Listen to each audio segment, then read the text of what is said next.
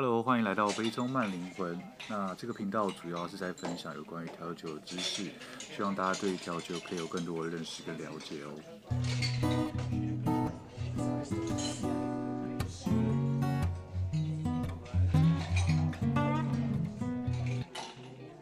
Hello，欢迎来到我的频道，我是 Ken。那今天的话，我想来介绍一款利口酒 Chartreuse。那 Chartreuse 的话，可能大家比较陌生，不常听见。但是如果你去酒吧，你有在看的话，大部分酒吧里面都会有 Chartreuse 这支酒，因为其实 Chartreuse 这支酒呢，在经典调酒当中占的比例是非常高的，很多经典调酒都有使用到这一支酒，所以今天就想要来跟大家介绍一下 Chartreuse 这支利口酒，让大家稍微认识一下。C h a r t e u s 的话，它的中文名称有很多个不一样的翻译版本，像是有夏翠丝啊，或者是夏特勒兹，或者是荨麻酒。但是如果你在 Google 上搜寻 c h a r t e u s 这支酒的话，大部分会出现的翻译名称都是荨麻酒。不过我自己觉得荨麻酒这个名字有点奇怪，对，因为如果我说荨麻酒，我第一个会联想到的会是荨麻疹，所以感觉没有那么好。所以通常我跟客人介绍 Chartreuse 这支酒的时候，我都会是说它是修道院式酒。当然，如果讲英文的话，如果可以讲英文的话，我大部分就只会直接讲英文。只是因为有些人可能会，呃，因为第一个它字比较难拼，然后第二个就是可能比较难去听懂，所以我通常会去再多加一句哦，它就是比较有名的修道院式酒这样子。那为什么会说它是修道院式酒呢？因为其实它酒的名字呢，就是来自修道士所在的修道院，所以它这支酒就因此而命名。至于 Chartreuse 它的历史呢，感觉是蛮有趣的。因为根据传说，就是 Chartreuse 它的配方大概是在一六零五年的时候，由法王的亨利四世，他的炮兵元帅弗朗西斯。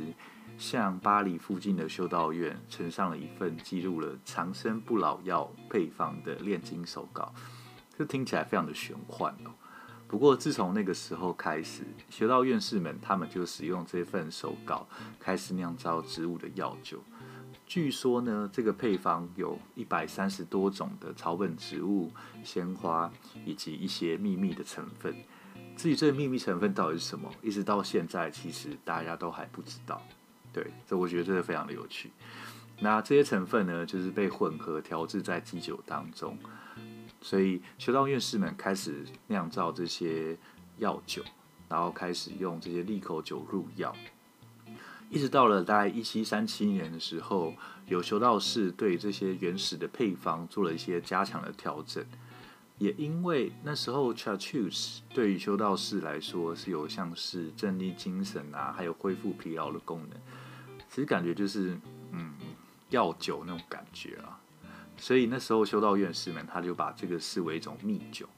后来村民们将它当作是药酒来喝，然后又发现它对于一些病患是有一些效果的，所以很多村民就不要把它当做是一些灵酒、灵丹那种感觉。也因此呢，Chartreuse 的知名度越来越高，然后也非常受当时的民众喜爱。所以就迅速的流行开来。那我们现在比较常看到黄色跟绿色的两种 Chartreuse 呢，绿色这种是比较先被研发出来的，大概是在一七六四年的时候呢，修道士他们开始调整了药剂的配方，然后就形成了我们现在比较常看到的绿色的 Chartreuse，它就是从一七六四年一直沿用到现在。那黄色的 Chartreuse 呢，大概是在一八三八年的时候。他们使用了藏红花，然后对酒进行了着色，所以才会有一些很明显的颜色的差别。有趣的是，在这个黄色跟绿色出来的时间中间段，大概是在一七九三年的时候，这些修道院士们曾经被逐出了法国，所以那时候这些 Chartreuse 酒也一度停产，然后一直到几年之后，他们再回来法国，然后在一八三八年的时候开发了出新的。黄色的 Chartreuse，不过黄色跟绿色的 Chartreuse 到底有什么差别呢？除了我刚刚说，呃，黄色它又使用了藏红花进行了着色之外，其实绿色的 Chartreuse 呢，它的酒精浓度是比较高的，它酒精浓度大概五十五趴。那黄色的话，它酒精浓度是四十趴，相对来说比较低。而且黄色相较于绿色来说，口感会稍微比较温和，而且它的甜感还有香气也都会稍微更加浓郁一点。然后必须要说，Chartreuse 这支酒真的感觉是一波三折哦。为什么会这样说？因为大概在一九零三年的时候呢。这些修道院士再次被驱逐出法国，他们的不动产，包括啊蒸馏酒厂啊，这些全部都被政府所没收。然后这些修道院士呢，他们就带着他们自己的配方逃到西班牙，在西班牙呢，使用同样的商标生产 Chartreuse 这支酒，只是他们那时候有特别在标示上附加说明说，这支酒呢是由哪边来的神父所酿造的。在这个时间内呢。有另外一个商家，他们得到了就是这些修道院士的蒸馏酒厂，于是他们开始尝试复制出 Chartreuse 这支酒。不过他们试了很多方式都没有办法做到，所以说其实是以失败告终哦。大概是在一九二七年的时候，这家公司终于决定关，所以当地的商人呢，他们用很低的价格买下了。就是那些东西、股份啊、蒸馏酒厂这些，并且作为礼物，然后送给那些修道士。然后这些修道士收回酒厂之后呢，也开始继续生产呃，Chateau 这支酒。不过其实当时法国政府其实还是禁止他们继续生产的。不过其实那时候法国政府就算是一种默许的态度了。一直到了二次世界大战之后，法国政府才取消了驱逐令。所以这些修道士才再次的成为法国的合法居民哦。最有趣的地方来了，Chateau 这支酒呢，就像我前面讲的，它的配方一直到现在还是一个秘密，它只会有两个修道院士知道它的成分，而这两个修道院士呢，就是负责在酿酒前准备这些药草啊，或者是其他的东西，然后混合在一起，所以它就是一个非常神秘的一款利口酒。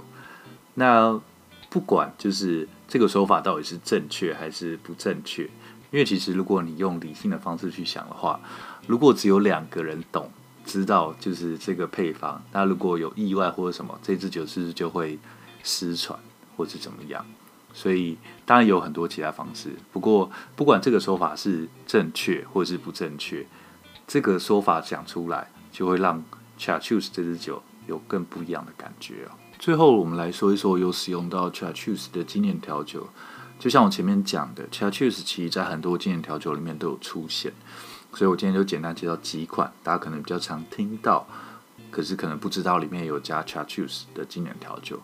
那第一杯的话就是 Last Word，Last Word 的话，我其实我在之前的 Podcast 里面有介绍过，它组成是琴酒、Green Chartreuse、Maraschino，就是樱桃跟利口酒，还有莱姆汁这样子。算是一个清爽酸甜，然后带草本味的清酒调酒。再来的话就是阿拉斯卡阿拉斯加，阿拉斯加的话它是琴酒跟 Yellow Chartreuse 两个原料。它的话酒感稍微比较重，你可以把它想象成有一点像是马丁尼吗？或者是 Manhattan 那种感觉，大概是在中间，我觉得，因为它就是它会有带有琴酒的风味。然后还有很强烈的草本味在里面。最后一杯的话，大家可能听过，可是可能没有真的喝过。它的话就是所谓的 B 酒。B 酒的话，它其实就是宝石嘛。那它的组成是三个元件，它是琴酒、甜的香艾酒跟 Green Chartreuse 三种元件。这一杯我觉得其实蛮好喝的。不过，因为知道人比较少，所以也没有那么多人点。至少我做调酒师到现在，我真的没有遇到过客人直接跟我点 B 酒这杯调酒。不过，如果你喜欢草本味，你喜欢清酒，我觉得你可能可以试试看，因为这杯算是我自己后来觉得蛮有趣，而且会去尝试一杯调酒。不过呢，其实如果我的调酒里面有 c h a r u s e 的话，我都会非常的小心跟客人解释这个的味道，因为它的味道真的非常的特别。就是如果你有喝过 Chartreuse 的人，你应该会了解，因为它就是非常丰富的草本味，可是你又很难去形容说它到底是什么样的味道。所以通常如果我在做一杯调酒，不管是经典或者创意调酒，里面使用到 Chartreuse，而且它味道会非常明显的时候，我通常会跟客人说，它里面会有一个草本利口酒，它味道比较有趣，比较特别，你要不要先闻闻看？所以我就会拿 charcutes 直接让客人闻闻看，看他可不可以接受这个味道，因为这种味道就是你喜欢就很喜欢，你不喜欢就完全没有办法接受，所以。至少我在做这种 charcutes 类型的调酒的时候，我都会稍微比较小心一点，因为这种就像有点像香菜啊，就是喜欢就超喜欢，不喜欢就是完全没有办法接受。对，所以如果你是喜欢 charcutes 这个利口酒的话，那我觉得你可以试试看我刚刚说的那几杯调酒，我自己蛮喜欢。如果这三杯我自己最喜欢的话，应该是 Last Word，然后 B 酒，再是 Alaska。说实话，因为我也很少调阿拉斯卡，没有太多客人。其实我最常遇到的是客人跟我说他要喝 Last Word，比较少跟我点阿拉斯卡跟 B 酒。当然可能跟呃我们店的客群有一些关系。不过我觉得其实这三杯都蛮值得试试看的。如果你对 Chartreuse 的味道非常感兴趣的话，那今天的话就是简单的介绍 Chartreuse 它的历史故事，它的名字。还有它的一些经典调酒，那大家有喝过 Chartreuse 的调酒吗？那你最喜欢的 Chartreuse 调酒是哪一杯呢？欢迎分享让我知道。或者是如果你对酒吧、烈酒或者调酒有什么兴趣，或者是想要知道的，也欢迎到我的 Apple Podcast 或者是 Instagram 留言。那如果有机会的话，我可以直接再做成一集分享给大家。感谢大家今天的收听，我是 Ken，给爱喝调酒的你。最好的 comment。